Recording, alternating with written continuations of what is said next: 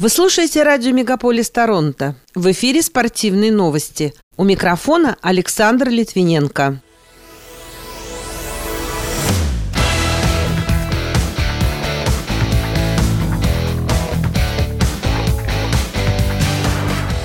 В возрасте 61 года ушел из жизни самый сильный человек России Владимир Синеглазов. Правительство Квебека смягчило ковидные ограничения для спортивных мероприятий. Канадский эксперт заподозрил российского олимпийского призера в махинациях на играх. Международная федерация гимнастики зарегистрировала новый элемент, а канадские диетологи дали советы по здоровому питанию в осенний период. Эти и другие спортивные события Канады и России в этом выпуске на радио Мегаполис Торонто. В студии для вас работаю я, Александр Литвиненко. Здравствуйте. Признанный в 2009 году самым сильным человеком России Владимир Синеглазов умер в минувшую пятницу 1 октября от последствий новой коронавирусной инфекции. Атлет несколько дней провел в реанимации и ушел из жизни, не приходя в сознание. Ему был 61 год. За время карьеры в силовом спорте Синеглазов установил 26 мировых рекордов. Вместе с Театром силы он гастролировал по России и Европе. Правительство Квебека объявило о смягчении ковидных ограничений с 8 октября для спортивных мероприятий. Таким образом, количество участников и зрителей больше не будет ограничено. Однако на входе все гости будут обязаны предъявить паспорт вакцинации. Для открытых площадок, таких как стадионы и амфитеатры, будут действовать те же правила. В связи с этим Монреаль Канаденс смогут сыграть перед болельщиками уже 16 октября, открыв новый хоккейный сезон. Футбольные клубы также готовятся встречать гостей на своих аренах. Клуб Монреаль монреальские «Алуэты» сможет сыграть перед 15-тысячной аудиторией 11 октября. Канадский юрист и эксперт по допингу Ричард Макларен заявил о том, что на Олимпийских играх 2016 года в Рио-де-Жанейро было проведено несколько подозрительных боксерских боев с махинациями. Как пишет газета «Гардиан», в список попал четвертьфинальный поединок между ирландцем Майклом Конланом и россиянином Владимиром Никитиным. Тогда победу одержал Никитин, а его соперник заявил, что судьям дали за это взятку. Официальные итоги расследования будут представлены Маклареном позднее на пресс-конференции в швейцарском Кубанской Лозанне. Напомню, на играх в Рио Никитин стал бронзовым призером. Он не смог выйти на полуфинальный бой из-за травм, полученных в поединке с ирландцем.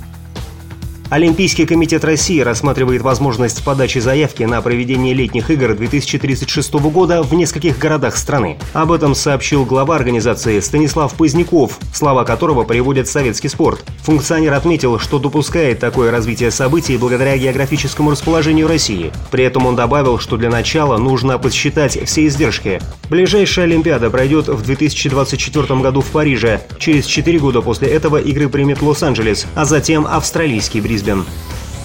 В матче регулярного чемпионата баскетбольной Евролиги Милан обыграл ЦСКА со счетом 84-74. Команды провели первый матч в текущем сезоне. В составе победителей самыми результативными стали Шавон Шилдс и Калеб Торчевский по 17 очков у каждого. У армейцев лучший результат показал Габриэль Лумберг, набравший 13 очков.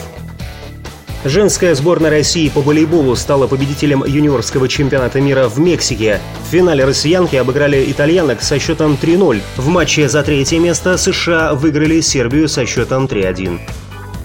Вратарь московского клуба континентальной хоккейной лиги «Динамо» Александр Еременко выиграл 251 матч в составе бело-голубых и установил новый клубный рекорд. Предыдущее достижение принадлежало Владимиру Мышкину, одержавшему в составе московского клуба 250 побед. В четверг, 30 сентября, «Динамо» в гостях обыграла китайский Куньлунь Ред Стар со счетом 5-3. Ворота бело-голубых защищал 41-летний Еременко. Он проводит 17-й сезон в составе «Динамо» и по этому показателю повторил клубный рекорд Александра Мальцева и Валерия Васильева.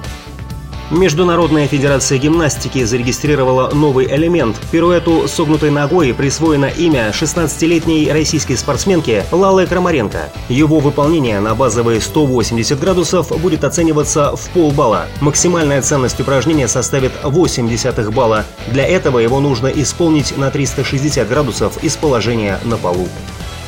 Спортсмены Моржи из Тюмени и Красноярска попали в Книгу рекордов России после того, как совершили первый арктический заплыв в Обской губе 28 сентября. Они преодолели километровую дистанцию между двумя ледоколами Андрей Великицкий и Александр Санников, и это достижение было признано состоявшимся.